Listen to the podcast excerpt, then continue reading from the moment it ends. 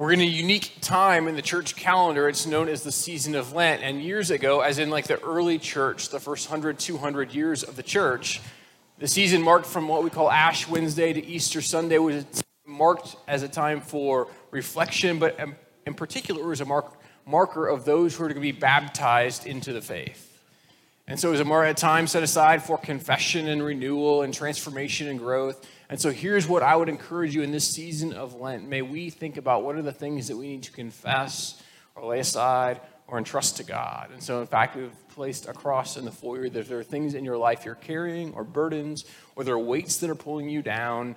Uh, you can write there on just a little index card and place it on the cross as a reminder that you can leave that with God. It isn't something you have to carry ever, but it's definitely something you don't have to carry alone. So, we encourage you that. Um, but I was thinking how, how this season, from Ash Wednesday to Easter Sunday, eh, marks a unique culture in the time of the church. Like I said, confession and renewal and reflection. And so, uh, culture is one of those interesting things that maybe no matter where you're from, you think about culture at some level, like maybe in your workplace. But, but here's a couple helpful definitions of culture. Here's what Merriam Webster defines culture as the customary beliefs, social forms, and material traits of a racial, religious, or social group. Also, the characteristic features of everyday existence, such as diversions or a way of life shared by people in a place or time.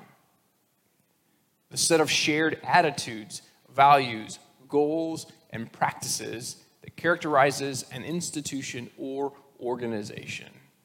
So, in other words, culture is something that happens everywhere. It happens in our homes, it has unique culture, our workplaces, our schools, the church, countries. They all have their own unique cultures. Culture is neither good nor bad, right? Like it just is. Culture is, is shaped by the people and the values of those people. Whether they are good or bad is different, but, but they all have culture. And so, what's it mean for us to live in the world in which we live and to be shaped by various cultures? Because all of us have been shaped by different things. And so, the question is, what does it look like for us to live as God's unique people in the world, right? Um, culture is a buzzy world and business world, but it's also an important word when it comes to the life of the church. What is the culture of a place? And so, thinking how we want people to kind of live this out. And so years ago, I, I served as a youth pastor, um, not nearly as well as Pastor Matt does, but, but I did the job for a, a, few years. And, and was thinking about what my goal was in youth ministry. And one of the goals was like, you have to be really authentic because if you're fake, they'll see through in about 30 seconds because teenagers are not dumb. But also, I was thinking about how, um, man, I got a lot wrong. I could write a book on like things not to do. Um, probably won't sell that book, but but there's some things we think we got kind of right in the tenure of doing that. And here was one of them. We knew we had to create a unique culture. A place where students specifically felt welcomed and wanted and were a part and they could come and they could ask questions. And they didn't have to look just like their parents, but they were welcome to be a part and we would help shape them into people who followed Jesus. And so I'll never forget, we had this event every year. It's kind of a uh, kind of a kickoff thing in the fall where we'd partner with a few other churches and we'd go to a place that's kind of like Craig's Cruisers um, in the Chicago suburbs, and we would we would have all these churches go together, and we would you know carpool there. It's like 15 minutes from our church, so we just kind of carpool there and give rides to students as they needed them. And and um, I remember we got there, the event went fine, um, but seventh grade is the first year you could go to youth ministry, so it was like a really cool, right? Like you got to go to something finally. And so the seventh graders would come, and I will never forget the moment. At the end of the event, we kind of checked off the list. All the kids were going back with parents or riding back with us or whatever it looked like. All the kids had been accounted for. We're getting into cars to leave, and we didn't care kind of which car you rode in. Didn't matter. Um, but I get in a car, and it was down to me and a senior named Ben who was sitting in the passenger seat. And then in the back were five seventh grade girls. Now, they didn't all ride with me there, but they were all riding back. I didn't think anything about it. I didn't really care we start taking off, and all of a sudden I hear them kind of giggling and laughing in the back, and I hear one of them say, Yeah, we ditched her in the other car. And they thought Ben and I were going to laugh at that and say, That was awesome. Instead, before I could even speak, Ben spoke up and he goes, Hey, um, that's not really cool, actually. In fact, that's not what we do here. Right? We take care of one another, we don't leave people behind. That's just not what defines who we are. Like, that's not what we do in this youth group. But the awesome thing for me was I didn't say a word, and he said everything I hoped he said. Who do you think had more influence in that moment? The cool senior from high school who was a leader at school and at youth group, or me? The answer is him, by the way. He had way more influence in that moment, and I didn't have to say a word. And guess what? I guarantee those girls might even remember that moment today.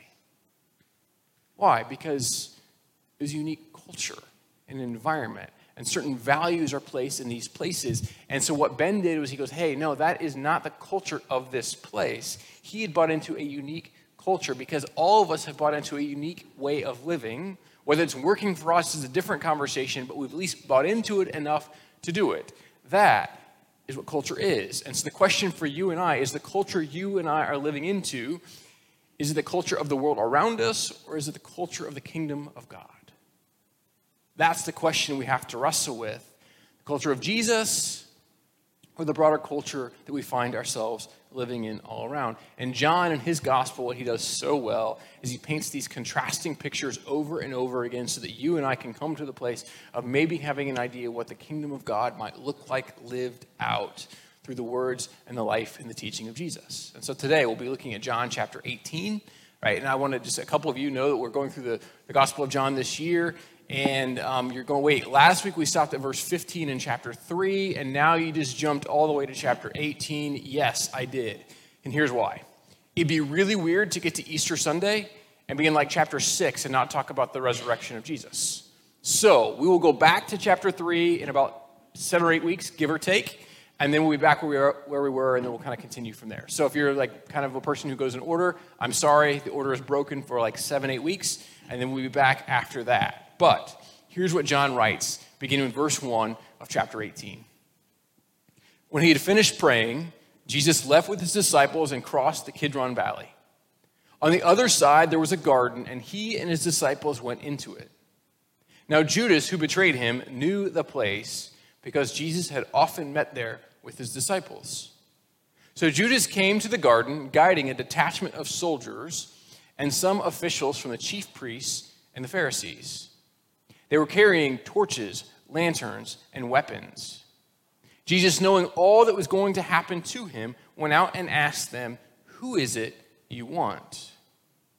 Jesus of Nazareth, they replied. I am he, Jesus said. And Judas the traitor was standing there with them. When, Ju- when Jesus said, I am he, they drew back and fell to the ground. Again, he asked them, Who is it you want? Jesus of Nazareth, they said. Jesus answered, I told you that I am he. If you're looking for me, then let these men go. This happened so that the words he had spoken would be fulfilled. I have not lost one of those you gave me. Then Simon, Peter, who had a sword, drew it and struck the high priest's servant, cutting off his right ear. The servant's name was Malchus. Jesus commanded Peter, Put your sword away. Shall I not drink the cup the Father has given me? Then the detachment of soldiers with its commander and the Jewish officials arrested Jesus. They bound him and brought him first to Annas, who is the father in law of Caiaphas, the high priest that year. Caiaphas was the one who had advised the Jewish leaders that it would be good if one man died for the people. Simon Peter, Simon Peter and another disciple were following Jesus. Because this disciple was known to the high priest, he went with Jesus into the high priest's courtyard. But Peter had to wait outside at the door. The other disciple, who was known to the high priest, came back and spoke to the servant girl on duty there and brought Peter in. You aren't one of this man's disciples, too, are you? She asked Peter. He replied, I am not. It was cold, and the servants and officials stood around a fire they had made to keep warm. Peter also was standing with them, warming himself. Meanwhile, the high priest questioned Jesus about his disciples and his teaching. I have spoken openly to the world, Jesus replied. I was taught in synagogues or at the temple where all the Jews come together. I said nothing in secret. Why question me? Ask those who heard me. Surely they know what I said. When Jesus said this, one of the officials nearby slapped him in the face. Is this the way you answer the high priest? He demanded. If I said something wrong, Jesus replied, testify as to what is wrong. But if I spoke the truth, why did you strike me? Then Annas sent him bound to Caiaphas, the high priest. Meanwhile, Simon Peter was still standing there warming himself, so they asked him, You aren't one of his disciples, too, are you? He denied it, saying, I am not. One of the high priest's servants, a relative of the man whose ear Peter had cut off, challenged him. Didn't I see you with him in the garden? Again, Peter denied it. At that moment, a rooster began to grow. Now, it's probably fitting that this text begins with an important line that we sometimes probably overlook. It says, when he had finished praying, in other words, when Jesus had finished praying, so right before will be the most stressful, most pressure filled, most difficult moment of his life, he spends time in prayer. Right? I don't oversimplify things of faith in any way, shape, or form, but what I'll say this we begin to recognize in this singular moment what's so powerful when we live in right relationship with God. We're connected to God through prayer and this constant kind of communion. We live in the power of that relationship. It makes everything that we experience in life stay in its proper perspective. And so we see Judas leads this detachment of soldiers, this group of people to Jesus who's in the Garden of Gethsemane. And here's just a couple pictures that might be helpful for you. Uh, this first one is a picture of the place in which it's believed that Jesus prayed. Uh, you can go pray there today. It's inside what is called the Church of Gethsemane, and you can go check it out today. Um, but here is the garden outside that would look something like this. This is an olive tree, and this is on the Mount of Olives right outside Jerusalem.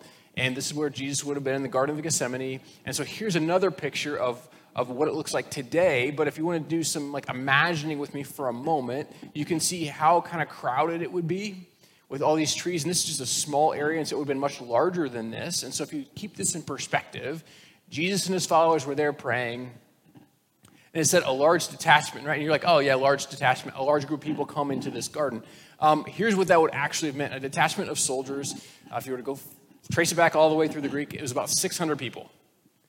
And so the reality is they probably didn't send a full 600, but they sent a good portion of them, and here's why. This is during the time of Passover. Jerusalem would have been overflowing with people. Rome did not want any kind of unrest. And so if they're going to arrest someone who already has followers, and we know it, right? even if he's with just his 12, we're going to send enough people to overwhelm them so that nothing will happen and we can control the situation. Right? It's, what, it's no different than what happens today when police are involved in large events and scared of what could be a reality. And so Jesus there is praying with his disciples and he's talking with them. And here comes all those who walk into the garden. And we see this kind of moment that we may miss in the, in the beginning by just glancing at it. Maybe you remember the story of Adam in Genesis, the story in which he walks in the garden in the cool of the day with God. But then there's this moment where Adam sins, and then God comes to look for Adam, and Adam runs and hides. What John does so often throughout there is he connects stories from the Old Testament with stories of Jesus, and this is what he's doing in this moment. He's going, You remember the old Adam? He run and hid. The new Adam, Jesus, he doesn't run and hide. In fact, he steps forward instead of stepping back. He steps forward and greets those who are coming and he asks them a question. Rather than running from them to listen to the question, he steps forward and says this Who is it you are looking for? And they respond, Jesus of Nazareth. He says, I'm him. I'm he. And maybe you're going this I am, maybe you're like, oh yeah, wasn't there another story in the book of Genesis where, where this guy named Moses was talking to God and they asked for his name and he said, I am? Again, John's contrasting these stories from both old and new and bringing them light to us to have some kind of picture of what's happening on here. And they fall back in response to Jesus' answer. And so, again, he asks them this question Who is it you want? And they go, Jesus of Nazareth. And so he says, Again, I'm him. But I tell you what, Leave the rest of these people here and you can have me and I'll go with you. And what Jesus is doing in this moment is pretty powerful for us even to think about. Not only is he looking out for those who are with him, but he recognizes in this moment what we sometimes miss is anytime there's a mob of any kind, the mob is almost always wrong. Mobs are wrong. It's what they do because you any kind of mob mentality and you're like, well, yeah, not, not me. Man, you get wrapped up in something or some event, people respond in ways that are out of character because you're wrapped up in it. And you become a mob of some kind. And this is what happens in this moment. Jesus knows this, and he knows the character of mobs. He's like, ah, no, we're not going to live that out here. And so he says, let me, let me just come with you. But before Jesus can leave with them, Peter grabs a sword and he cuts off a guy's ear.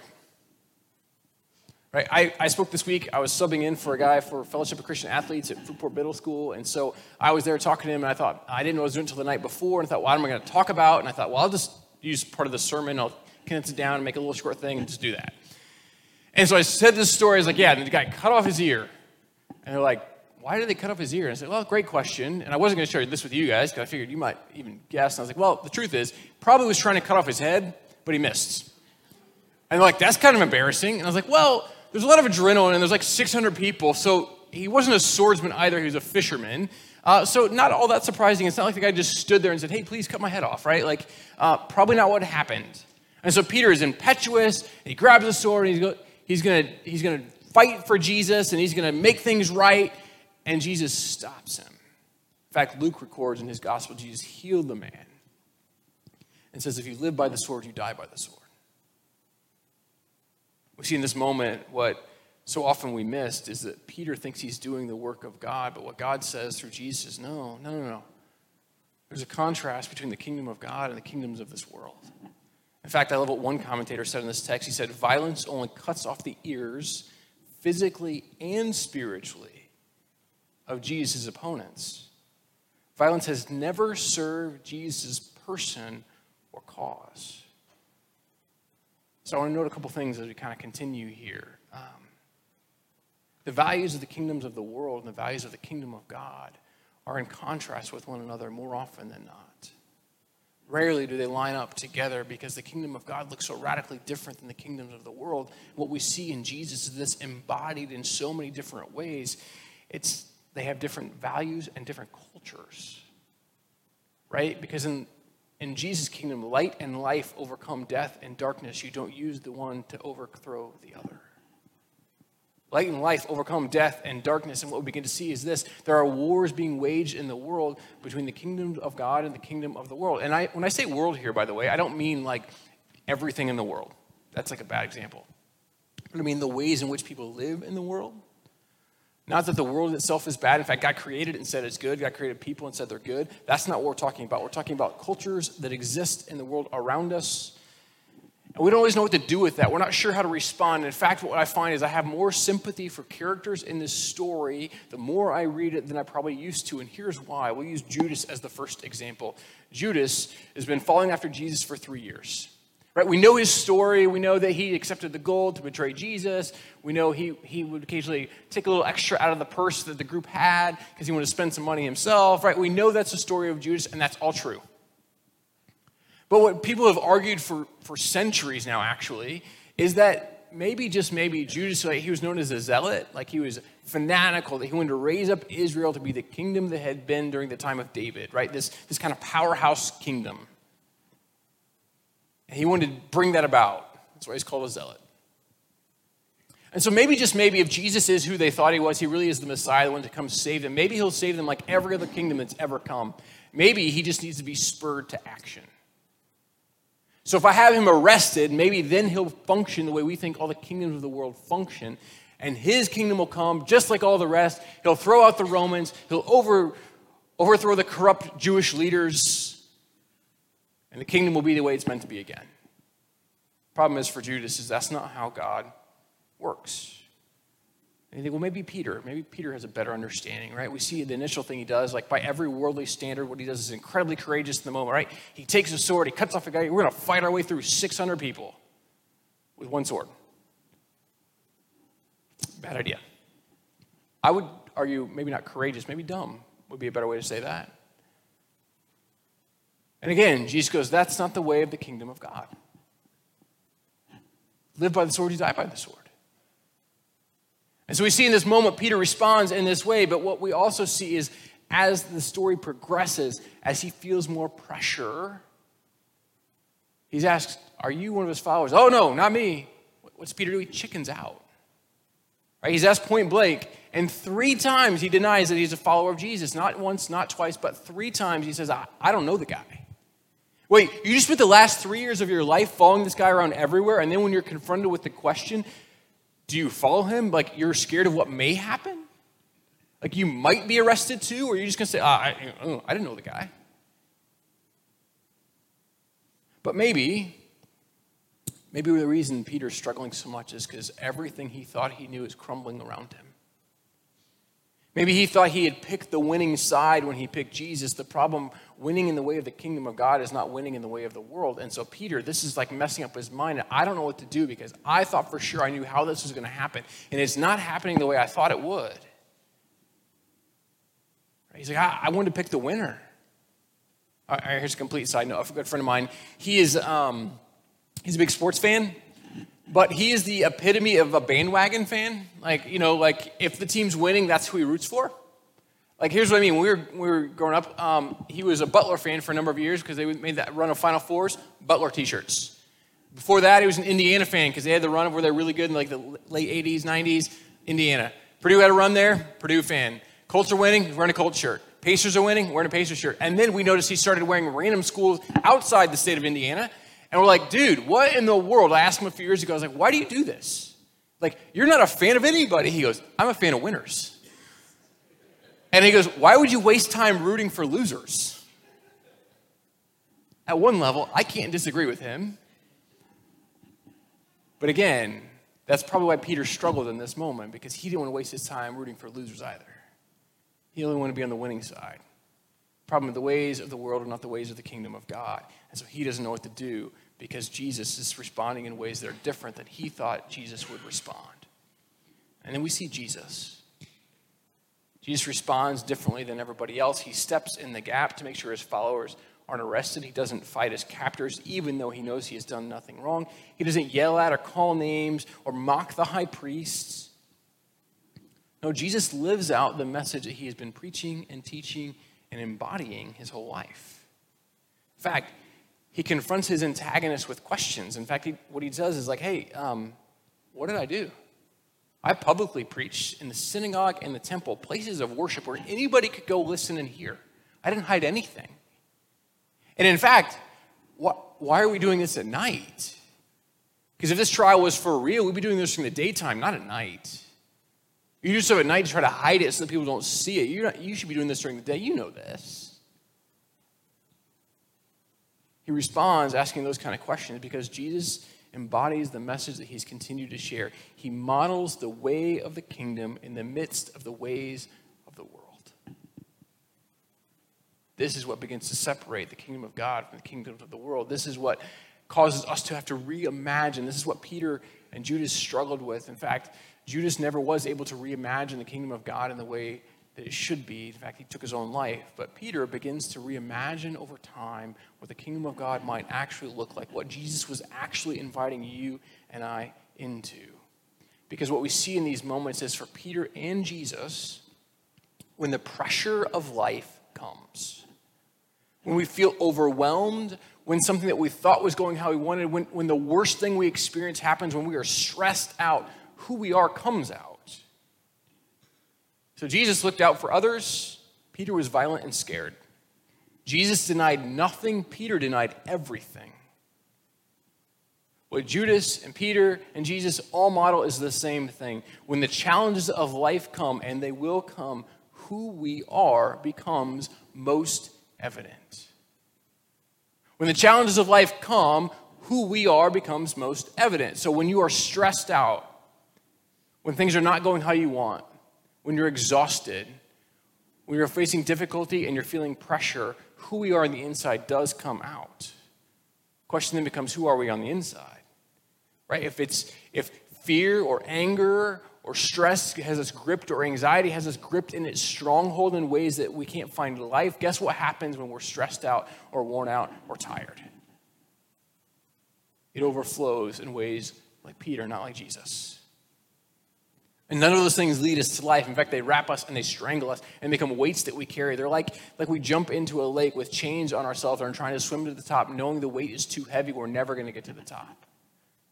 That's what happens when the inside doesn't match the outside. We can fake it for a little while, but in the end, we can't fake it when things get tough. So Jesus models for us what it looks like to live into his kingdom, even in the kingdoms of the world. Here's what we find. He's, we find this that he calls us to forgiveness over retaliation, love over hate, peace over violence, sacrifice and surrender over self preservation. Not values of the world, by the way. In fact, maybe you're going, man, like, ah, what does Jesus actually call us to? What is the way of life he calls us to live into? We call it the Sermon on the Mount. It's known as the central teaching of Jesus. Let's read you some excerpts from it and we can begin to think about them. Just imagine that not only has Jesus taught this, but he is now living this out as he's being arrested. As his disciples want to fight their way through. He ultimately leads him to the cross and he embraces this all the way through death because he knows in the kingdom of God, what looks like certain death may be the very place in which we find life. Here's what Jesus says Blessed are the poor, blessed are those who mourn, blessed are the meek, blessed are those who hunger and thirst for righteousness, blessed are the merciful, the pure in heart, the peacemakers, those who are persecuted. You shall not murder. He's like, yeah, you, we, I'm like, cool, I won't do that. But I say you shall not be angry. Ooh, I don't like that one as much. You shall not commit adultery. Okay, don't have sex outside marriage. Got it? Um, but I say you shall not lust. Ooh, that's harder. Let your yes be yes and your no be no. You've heard it said, an eye for an eye. In other words, you can get even, you can take equal measure in retribution. But I say to you, do not resist an evil person. Say what? You've heard it said, Love your neighbor and hate your enemy. But I say to you, love your enemies and pray for those who persecute you, so that you might be children of your Father in heaven. So when you give to the needy, not if, when you pray, not if, and you pray this Your kingdom come, your will be done on earth as it is in heaven. In other words, God, I want to live as if your kingdom is here and now, the kingdom of your culture, not the culture of the world. For if you forgive other people when they sin against you, your heavenly Father will also forgive you. But if you do not forgive others their sins, your Father will not forgive your sins. When you fast, not if, but when, do not store up for yourselves treasures why? Because you can love God or money, not both. Do not worry. I don't like that one a lot. But seek first his kingdom and his righteousness. Do not judge, or you too will be judged. For in the same way you judge others, you will be judged. Use this kind of weird analogy about like someone's got a little speck of dust in their eye and you've got a two by four sticking out of your eye. It's a weird analogy on purpose to make you think about it.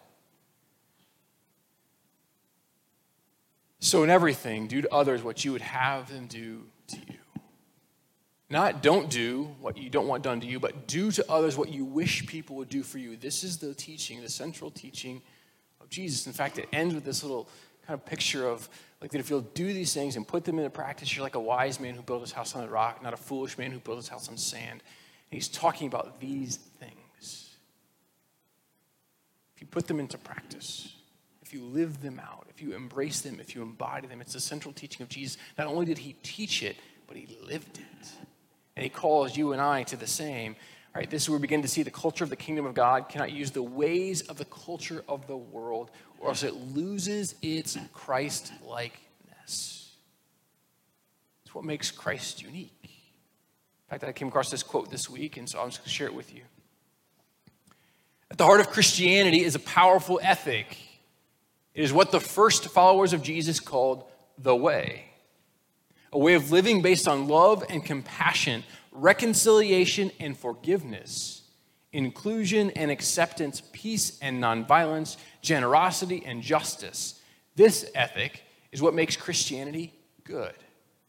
Without it, Christians can become rigid and intolerant, self righteous and condemning, hate filled and violent, selfish and unjust. In other words, Without the ethic of Jesus, Christians can represent the worst humanity has to offer.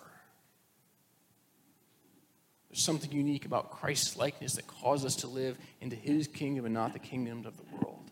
To take the values of his culture, not the values of the culture at large. I'm going to bring you back to the question Jesus asked those who came to him in the garden. He said, Who is it you want? Who is it you want? Said differently, what are you searching for? That question might be more for you and I to think about. Who is it we're looking for? What is it we want? If you and I want to know the life that leads to life, then we're called to follow Jesus. If we want to be the kind of people that when we feel pressure or stressed or overwhelmed or the world is crumbling around us, but we want to still respond with love, we're going to probably have to follow Jesus. Jesus reminds us there's a way to live and love that doesn't look like the ways of the world around us. In fact, I think this might be helpful for us. We don't over, overcome the ways of the world with the ways of the world, but we overcome the ways of the world by the ways of Jesus. We don't overcome the ways of the world with the ways of the world, but we overcome the ways of the world with the ways of Jesus. You know, that's one of the crazy things about Peter. Peter had bought into a system that made sense to him, and he lived into that system all the way through the crucifixion of Jesus. You can read the scene, we'll read it later, where Jesus gathers with his disciples after his resurrection, and he says to Peter, Three different times, Do you love me? And Peter responds three different times, Yes, as response to this moment where he denied him. Peter, the one who who didn't get it right all the time, and even later on we see moments where he might not have got it right all the time. What we begin is he becomes the one who becomes the foundation of the church in so many ways. And in fact, he's eventually arrested. And the story goes that he was asked to deny Jesus, and again, he would not do it this time. He would not deny him again. And so he's going to be crucified just like Jesus, but he said, I'm not even worthy to be crucified like my Savior, so crucify me upside down because I'm not worthy of what he did. And so the one who denies and tries to run away becomes one who steps forward and embraces his faith because he wants to model what it looks like to embrace the way of the kingdom of God. The culture of the kingdom of God is radically different than the culture of the world in which we live. And it probably takes a radical reimagining in our minds of what it looks like to live as God's unique people. How do we do that? How do we live into that way? Maybe the same way that Jesus did. How did he begin? With prayer. He spent time with God. He spent time in conversation with his father. He came to know him deeper and deeper at ways, right? How do we do that in our day? We, we pray. We embrace spiritual practices or disciplines, right? We, we spend time in prayer. We do fast. We spend time in corporate worship, which is what we're doing right now. We do this in groups together, right? This is what it looks like to become the unique people of God. And by participating in these things over and over again, day in and day out, we can become transformed. God's Spirit can begin to do a work in us, and we can be changed so that whenever we feel a weight or a stress or something keeping us from the peace of Christ, when the inside overflows out, will look and sound and act like Jesus. But here's the problem for you and I. We would love for all this stuff to be easy, right? But the truth is, what we find over time is that there are things, like I mentioned earlier, that sometimes it feels like you have some chains on you in some way, shape, or form. Maybe they've got dumbbells on the bottom of them and they're just heavy, and you're in a pond and you cannot swim to the surface no matter how much you try, and you cannot take the chains off yourself. It just feels weighty and heavy and it's pulling you down, and you know it's robbing you of the peace that you can come to know in Christ. That no matter what you experience, you can have, as Paul writes, the peace that surpasses all understanding. But you know there are things that are hindering that from you in your life. You just can't seem to let go of them. You know they're there, and some of them you can name, and some of them you maybe can't even name. Maybe it's a level of stress or anxiety. Maybe it's things in your life you've never fully surrendered to God and said they're His. You keep holding them on to yourself, right? Maybe it's our kids. Maybe it's our wallet. Maybe it's our work. I, I don't know what it is. We all have something that we have a tendency to hold on to too tightly and never surrender to Him. And it becomes a weight around us. And that weight just drags us down and drags us down and drags us down. But sometimes, when we really trust that He wants to do a work in and through us, when we say yes to Him, when we surrender these things, He helps us to take those chains off. What we find is we can finally find breath again. We can climb to the surface. We can breathe clean and fresh air. And we can find a peace that comes when knowing you felt overwhelmed, but now you have been set free from what has overwhelmed you. We see that no matter what happens in our lives, see, the reality for all of us is when we are stressed or worn out or pressured, who we are on the inside is going to come out. And the question for us is it going to look like Jesus or is it going to look like Peter or Judas? Not the good Peter, the one who screwed up in the garden. Which one are we going to be? And so this morning, we're going to do something we don't always do, but, but I'm going to pray in just a moment, but we're going to leave the altars open and we're just going to have some music playing softly behind. And if you feel like you just want to step forward and say, God, I just want to, I want to meet with you. I want to surrender these things, or there's a weight that I feel like in my life, I just want to let it go. Or I just want to say, hey, God, I know you've been doing this work in my life, and so I wanted to just take a step towards you and just say thank you. I want to create space in my life and in my heart for you. And I, and I know that, that, man, there's some things I've been holding on to tightly, so I'm just going to let them go. Maybe there's a burden you're carrying for yourself or even for someone else, and you just want to surrender it. Maybe it's just a weight of work or your family or whatever it might be, but it feels like it's something heavy in your life. And so as I pray and as they play, we'll just allow for some quiet time and some time at the altar if you want to come and kneel and pray. There's nothing uniquely special about pieces of wood, but we do think there's something unique about stepping forward in faith to say, God, I, I want you to meet me here. And so if you come to my left, your right, um, everyone will leave you alone. If you come to my right, your left, someone will probably come and pray with you. But this morning, if there's just a burden you're carrying and you want to leave it at the altar and trust just like we can leave it at the cross and trust that Christ is enough for that. And so too today, you can leave it here and know that you don't have to walk out here with it today. Father, we thank you for the way you love us and for the way that you come near. For the way you invite us to be your unique people, so radically transformed by your goodness and by your grace and by your mercy. Father, this morning, if there's a weight we are carrying, would we just be willing to leave it at the altar? Just to trust that you're enough. You desire to transform us so that when we have the weighty or heavy moments of life, when we feel pressure from the world all around us, we know we can live as your unique people in the world because you have done a work in and through us.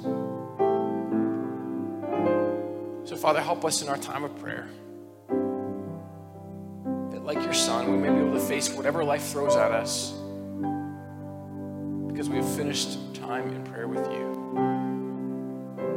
Help us in these moments, we pray, in Jesus' name.